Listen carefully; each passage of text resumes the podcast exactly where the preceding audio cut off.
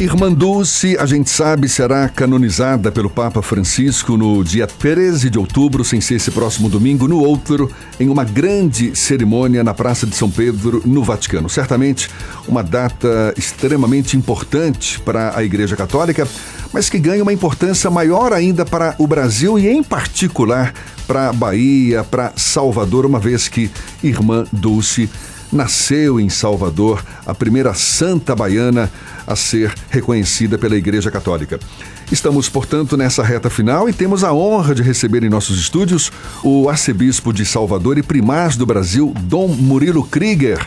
Nos dando a honra mais uma vez. Muito obrigado, seja bem-vindo. Um bom dia para o senhor. Bom dia, Jefferson. Bom dia, amigos aqui do Isso é Bahia. Aliás, me sinto em casa porque desde que eu cheguei em 2011 a, o Jornal à Tarde abriu as suas páginas para meus artigos e com isso muita gente ficou conhecendo o que penso e o que eu desejo. E além disso, a gente sabe da íntima ligação de Irmã Dulce com o grupo à tarde. Quer dizer, era, era amiga de todos e o jornal, na época era jornal só, era amiga, eh, um jornal amigo dela. Como é que o senhor avalia o impacto dessa canonização, da canonização de Irmã Dulce para o povo baiano em particular, mas para a Igreja Católica como um todo?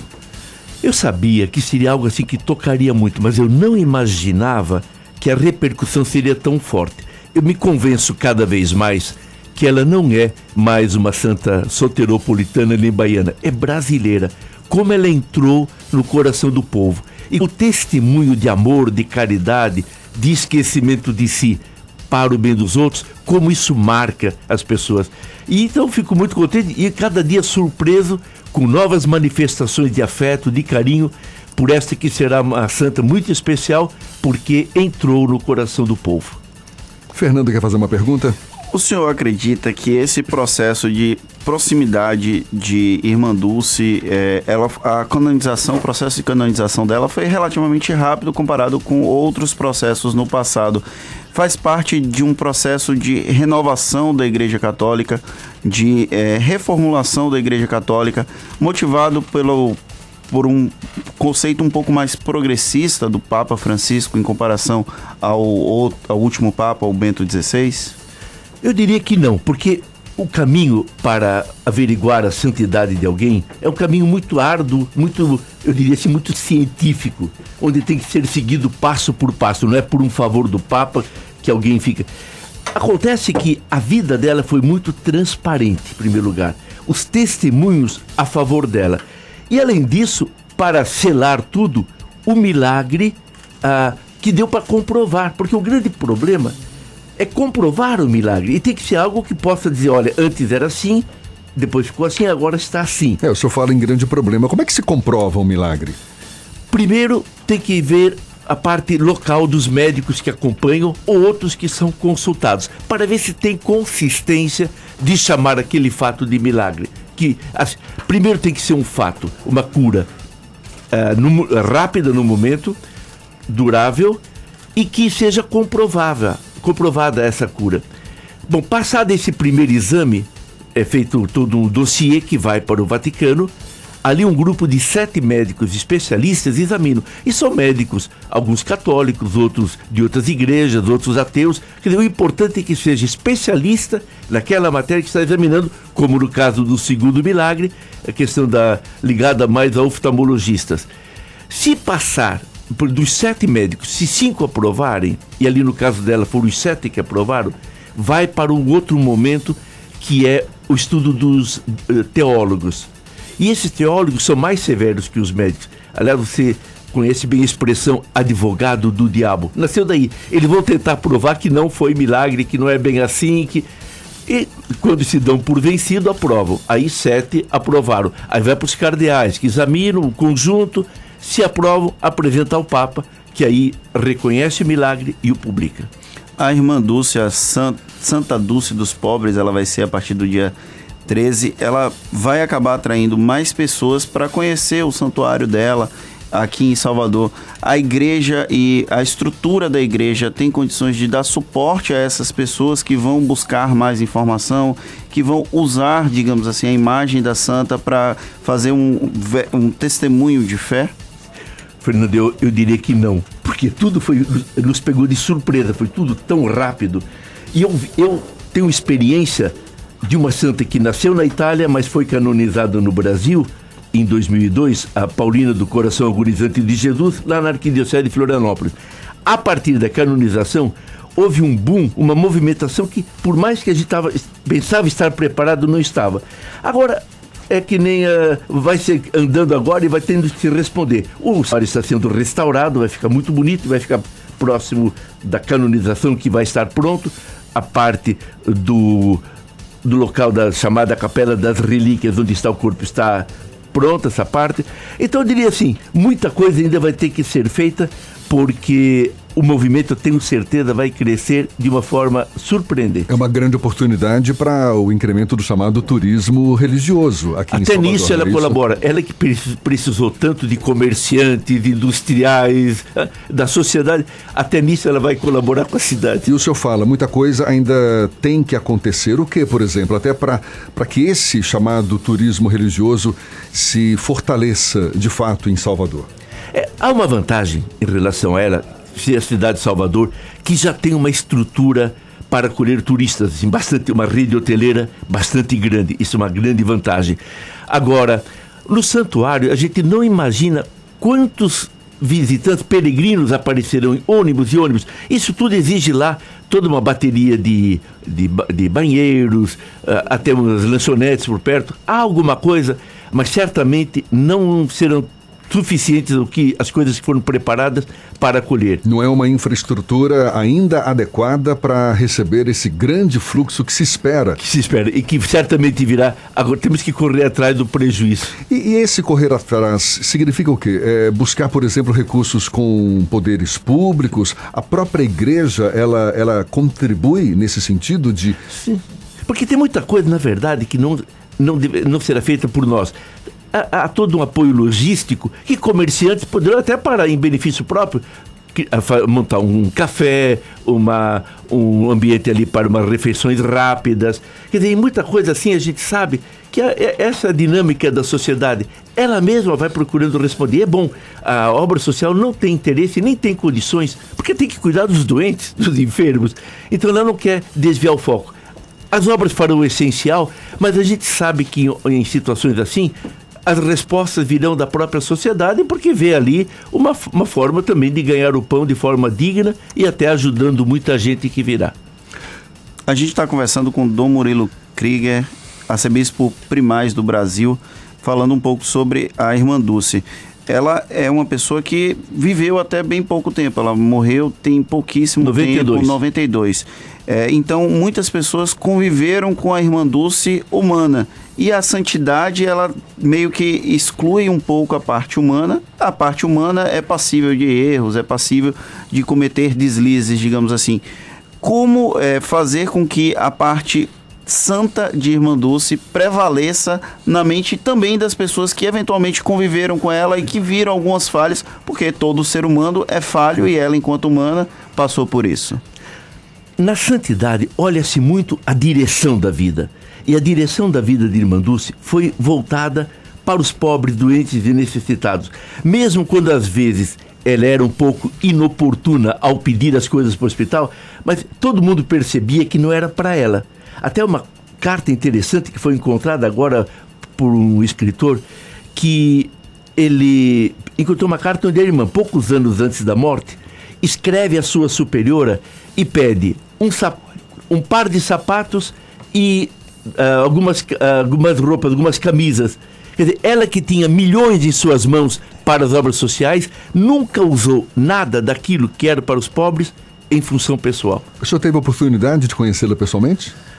Infelizmente não, e até eu comentei isso num, num artigo que eu escrevi que saiu no à tarde, que se eu soubesse que um dia viria a ser arcebispo daqui, eu teria pego o avião para menos cumprimentá-la. Mas sabe que eu tenho um outro conhecimento que não é menos interessante. Porque Jesus disse que pelo fruto se conhece uma árvore. Então eu estou vendo os frutos. E aí eu posso imaginar que árvore espetacular que tinha aqui em Salvador. O senhor, certamente, como religioso, como representante da Igreja Católica, tem suas, imagino eu, suas devoções próprias. Irmã Dulce passa a ser uma nova. Uh, uma, uma nova devoção no seu, no seu momento íntimo, enfim, Olha, já, nesse se, ponto. Se é que, que eu consegui me expressar. Se, entendi. Nesse ponto já sou baiano, que eu estou vendo que aqui, aqui, quando a gente fala com as pessoas daqui da, da Bahia, parece que ela, ela era parente de todo mundo. Quer dizer, as pessoas a sentem próxima de casa. E eu a sinto assim, de tanto que eu precisei me debruçar sobre ela, sobre o que ela fez, eu sinto ela, que pessoa próxima. Parece assim que eu a conheci.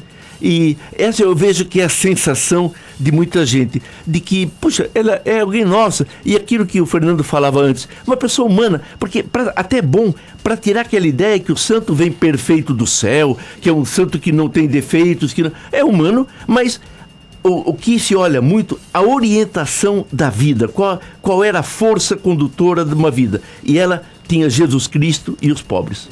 O senhor acredita, é, a gente fala muito, se discute muito, na verdade, sobre é, o, a evolução das igrejas neopentecostais no Brasil tem uma força muito grande do evangel dos evangélicos em geral e nas pesquisas do IBGE apontam uma diminuição do número de católicos. A igreja passa por um momento de transformação. O senhor acredita que a igreja católica ela está aprendendo a lidar realmente com esse novo momento, esse novo mundo que se há algum tempo a gente já convive? É, eu diria que nós chegamos um pouco em atraso, especialmente no campo das comunicações sociais. A igreja não valorizou devidamente todas essas técnicas mar maravilhosas que aproximam as pessoas.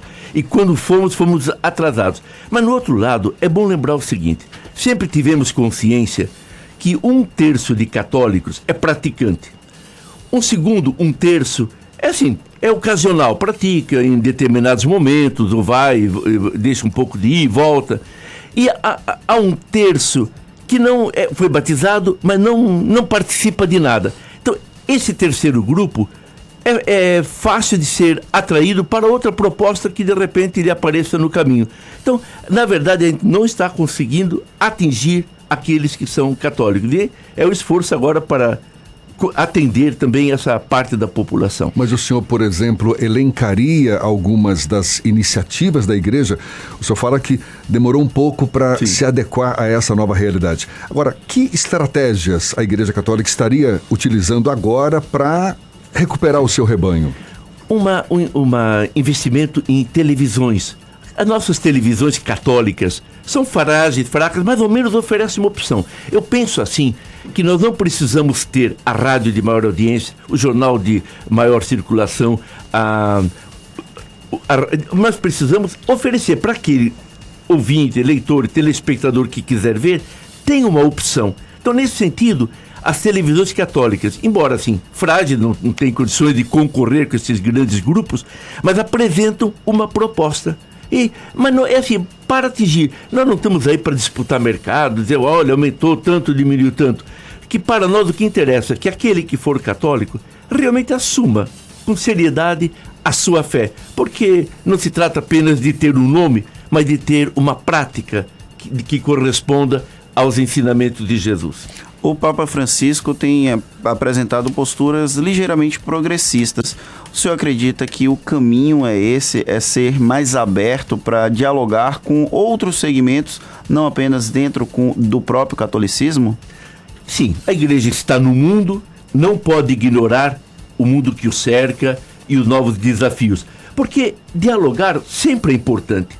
Porque eu posso discordar de alguém radicalmente, mas nem por isso deixo de dialogar, porque é um irmão e até para mim conhecer o pensamento do outro é uma riqueza para mim. Ou, de outro lado, me obriga a me aprofundar mais em minhas convicções. Então, o Papa Francisco tem lançado estas pontes, e isso, sem dúvida, é positivo não só para a igreja, mas para o mundo, onde faltam tantos líderes capazes de unir pessoas e países. Ah, está havendo muito individualismo, muita formação de ilhas e isso não é bom numa convivência humana. Dom Murilo, o senhor vai acompanhar a cerimônia Sim. de canonização de Irmã Dulce lá no Vaticano. Está viajando para lá quando? Eu viajo dia 10. e fico lá, na verdade, sexta, sábado, domingo, mas já em função tudo do, dos preparativos lá em Roma. E depois tem a grande cerimônia que será realizada no dia 20, não é Sim, isso? Sim, uma cerimônia que nos está dando um bom problema, porque os ingressos estão esgotados, 54 mil, continuam vindo pedidos de todo o Brasil, mas não tem condições. E optamos por fazer lá porque foi a forma, diante do pouco tempo... Lá na que, Arena lá na Fonte Nova, é isso. Diante do pouco tempo que tínhamos que preparar, tínhamos que dar uma resposta imediata. E, mas a, as televisões vão transmitir, então a pessoa que não puder entrar, e muito, a maioria não poderá entrar, poderá acompanhar e rezar conosco pela televisão, pela emissora de rádio, e, e, acompanhar toda a vida da Irmã Dulce, que eu soube que vai ser um suplemento especial aqui do Jornal à Tarde, isso me alegra. Para gente encerrar, Dom Murilo, o que está previsto exatamente para esse dia 20 lá na Arena Fonte Nova? A partir das duas horas, cantos, encenações. Vai ter uma encenação sobre a vida de Irmã Dulce, feita por 500 crianças. Depois tem um coral de 200 pessoas. A missa propriamente começará às 5 horas e terá duração no máximo de duas horas. Dom Murilo Krieger, arcebispo de Salvador e primaz do Brasil, muito obrigado pela sua visita ao estúdio aqui da Tarde FM. Para nos, nos abençoar aqui na Tarde FM. É verdade, estamos na nossa terceira semana de Isso é Bahia e a sua presença certamente muito bem-vinda e a gente se sente muito honrado. Muito obrigado pela atenção dada aos nossos ouvintes. Um bom dia para o senhor. Obrigado, Jefferson. Obrigado, Fernando. Obrigado aqui equipe toda do A Tarde. Que Deus nos abençoe e que o programa de vocês tenha muito sucesso.